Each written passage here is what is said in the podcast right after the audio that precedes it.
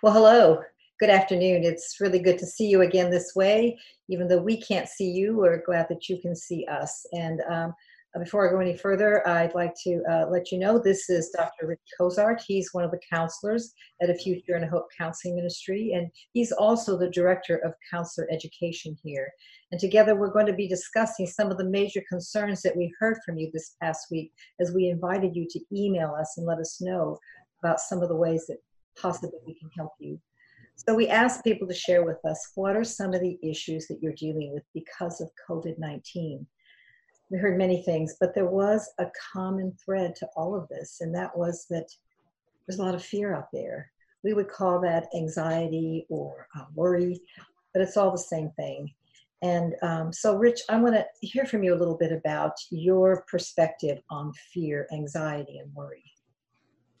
Sure, it, it's good to be uh, with you today, Pat, and for all of you who are viewing. When we um, understand fear and anxiety, uh, the best is to see it as, I would say, first rational and irrational uh, fear. Rational fear is is um, a real threat. It's actually a, a gift to us um, when we're driving and we come up to a stop sign or a red light, um, we usually stop, and of course we should, um, because out of fear we realize uh, if we don't, there could be um, severe consequences. So, in that sense, uh, fear is a good thing. It helps us to survive. It helps us to avoid um, certain dangers. On the other hand, fear can get out of control and it can become irrational. As we look at this pandemic and how it's affecting us, I think it's good to see it as okay, how much of this fear is valid and good and protects us, and how much of it may be catastrophic, overblown, or irrational. Yeah. So yeah, you know, again, that that is a common theme that seems to be running through all of us right now, uh, and, and we heard things. I want to share with you some of the issues that came up that were shared with us. Uh, one person said it seems that the biggest issue that we're struggling with is that fear of the unknown. We don't know what's going to happen to us in the future. Will we have jobs? Will our income and lifestyle have to change? Is our marriage going to survive this? And what's going to happen to our kids? What's going to happen to this country and the national economy? And on and on it goes. Um, these cares and these concerns seem to be dominating all of our lives right now and they're really kind of robbing us of that joy that we once had. One person actually shared with us that her son developed this severe negative outlook on life right now and he's become very anxious he's a senior in high school and he's wondering if he's ever even going to have a graduation. He said he actually uh, told his parents, and what about my future? Will I be able to even go to college after working so hard and studying to get accepted into a college? Uh, will I even have a career in my future or any kind of a normal life? Another woman shared that this staying at home has really caused she and her husband to become isolated from one another she said it seems that there's so many things that they're fearful to even talk to each other about because I think they're afraid of creating um, more upset for the other person. She said it's actually created a huge chasm between she and her husband, and she's afraid that things are never going to be the same. She's afraid that um, things are going to change severely in a bad way for her, for them as a couple, and for them as a family. So, what would you respond to these issues that people have raised, Rich? Of course, there, there's several different situations that are being described there. I would address them in, in a, first of all, in a, in a general way by saying, I, I want to accept, first of all, um, those things that are valid uh, fears, valid uh, challenges that I have connected with this uh, pandemic. So we want to have this this this feeling where we try to normalize our emotions. We accept the realities um, that are there. and then the, the next part is to make sure that we're rational about the fear. Okay, what are these things that are real and and what are the ones that maybe we're blowing up and that we're thinking catastrophically about? And then once we identify the, the real fears that are rational, that are that are actually there, um, putting together, um, I would say, a plan to get through um, these particular challenges, whether it's um, homeschooling, um, whether it's um, about work, whether it's about managing our limited finances, or perhaps uh, being an encouragement uh, to those around us. So we want to we want to be careful about the, the level of emotion, negative emotion that we're we're exhibiting and feeling, and just sort of balance that with my practical plan of how I'm going to work uh, through these problems. Yeah, you know um, that that's really good. Uh, I think a way to sort of kind of boil it down for people a little bit and give them something that they can kind of hold on to rather than feeling overwhelmed by this. Um, mm-hmm. I had another woman share that um, she has a 13 year old daughter, and uh, she's obviously doing classes like many of the kids are right now on Zoom. And she said she has a great fear that her daughter's not interested in uh, doing school this way, and uh, she's mostly spending time on her phone. They're all, they've all got this sort of cabin fever going on. And she said that her daughter, uh, she, she's very concerned that her daughter's not learning anything in this way of learning. That for her, uh, the particular personality that her daughter has, that this isn't doing it for her. And so she's kind of wondering at the end of all this, you know, is she going to have to repeat her, her this year at school? And, you know, that's a big question mark for many people. And she said that she's actually getting to a place herself, the mom, that, that she's feeling very disheartened with all of it. And uh, she really actually got tearful as, as I was talking to her because she said, I just don't know where this is going to end and how we will end up, how my daughter will end up. And so, you know, I, I suggested to her, and I want to kind of get your feedback on this because, you know, we both do a lot of counseling. Um, I suggested to her that she, you know, try to turn this around kind of a positive perspective. I said, you know, I know you're afraid and you've got a lot of fears that, you know, you don't want to burden your 13 year old with. I said, so why don't you approach her with kind of a sense of adventure about this? You know, let's do this together, she could say to her daughter. You know, let's sit down and let me mm-hmm. help you with this let me kind of help you through your studies after you're out of your class situation on Zoom. And, you know, we'll, we'll, do it together. We'll get through it together. And we're all done, then we'll do something special, just, you know, kind of celebrate that we got through it successfully together. So you could do that with her even day to day, that it may become something that she actually looks forward to, spending some quality time with mom and, and accomplishing something together, that she doesn't feel so isolated and alone in this new kind of learning setting that she's in. What would you say to that, Rich? Well, uh, Pat, I wholeheartedly agree. I think that's that's spot on um, advice and counsel. One thing we need to be careful about is anxiety. If it's prolonged, it can it can descend into depression. Yeah, we have to be careful about anxiety and prolonged uh, depression one way that we combat that is trying to have as much as possible a, a normal life, maybe for ourselves, um, our families, which means try to have a normal routine where we have a regular have our regular sleep times.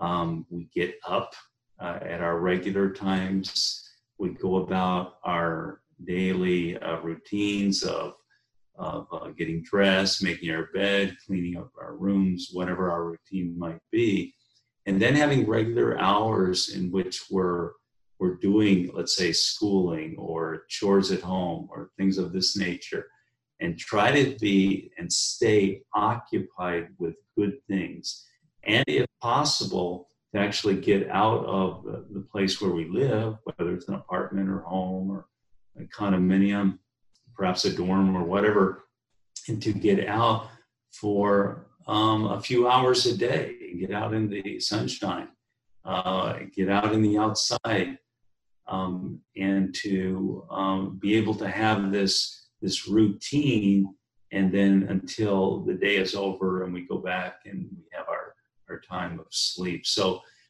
a regular routine and including um, socializing, of course, that's going to be very, very limited with the pandemic, but trying to connect with people uh, that we love. Yeah, I think you bring up a really good point there, Rich, and that is kind of developing a routine, even though it may be a little different from your normal routine prior to the whole COVID 19 pandemic, th- that you establish a new routine. And, mm-hmm. and you're right, as much as possible to try to keep things as normal as possible on routine. I think all of us as human beings really do crave routine that kind of normal, the familiar, and knowing that, you know, at a certain time of the day, we're going to be doing classroom work if you have kids at home in that age group. Uh, certain times of the day, we're going to be maybe uh, playing board games with one another, or going out for a walk together, or um, getting on Zoom or some other telecommunications and communicating with some relatives that maybe we haven't been able to to go and visit, uh, and to really, you're right, just establishing a routine so that people, especially kids and younger children, know what to expect day to day, hour hour, that, you know, things look normal to them. You know, many uh, very young children, the parents are the center of their universe. And so they look to mom and dad, and if mom and dad are, you know, kind of looking positive and strong and not afraid um, that you know it builds confidence in them. And we all know from a lot of research that's been done on this that children really do thrive on discipline and, and order in their lives. And so that does become a really important point.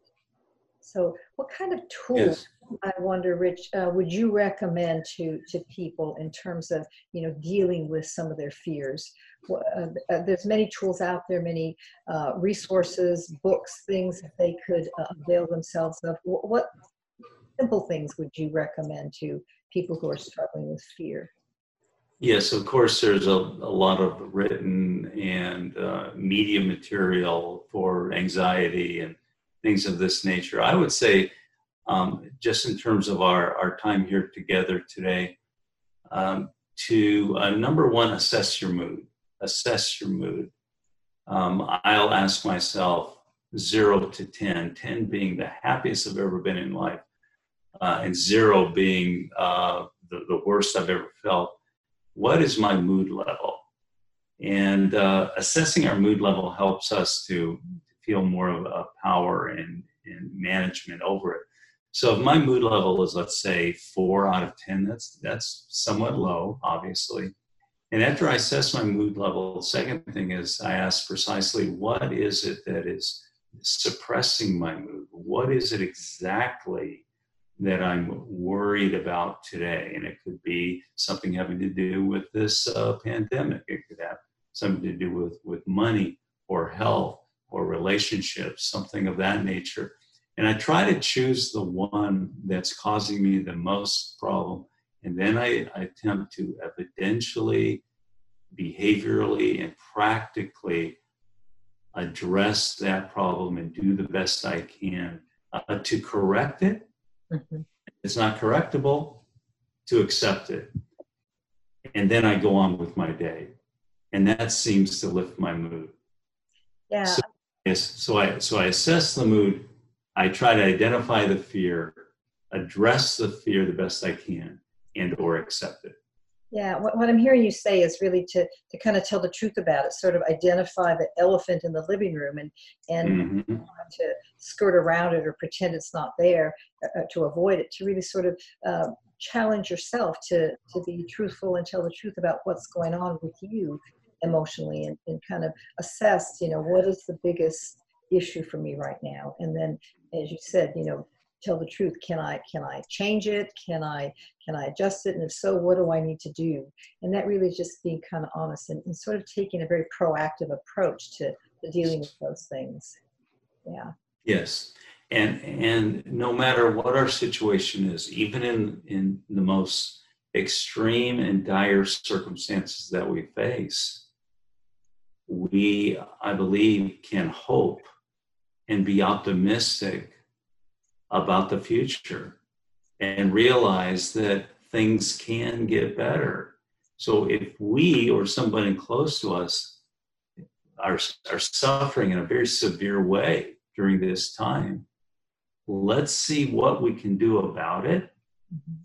And those things that cannot be done, let's accept those and then be as optimistic and practical and hopeful uh, as we can as we can be especially uh, for ourselves but also for those around us who depend on us uh, for encouragement Yeah, that's very good advice. Very good counsel, Rich. And, and for you out there, you know, um, as you can see on this uh, podcast, we've put up our, uh, our address, our phone number, our, our uh, website address, and the email address that you would use to send in any other questions that you may have. We truly appreciate you uh, giving us this uh, topic to talk about fear, anxiety, and worry. And, and uh, we do have tools that we have developed. And so if you would like to send us an email or um, with questions that we can talk about in the future, topics we can talk about next week, uh, please feel free to do that. And if you would personally like to get some counseling to help you uh, through some of the rough areas that you're dealing with, we know that mental health is, is a big issue right now with all of this. People are uh, kind of at, they're feeling like they're at the end of their rope. And, and the truth is, you're not. There is hope. There is future. We will get through this. And we want to kind of leave you with that sense of, of hope. Uh, we can get through this together, but, but you do need to let people know that you need help. And certainly we are here to help you. So contact us, let us know how we can help. And we very much appreciate you tuning in with us today and, and look forward to seeing you again next week. God bless you all. Rich, you want to say a few parting words?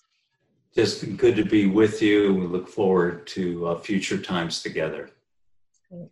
Thank you so much. thank you Bye bye for now. bye-bye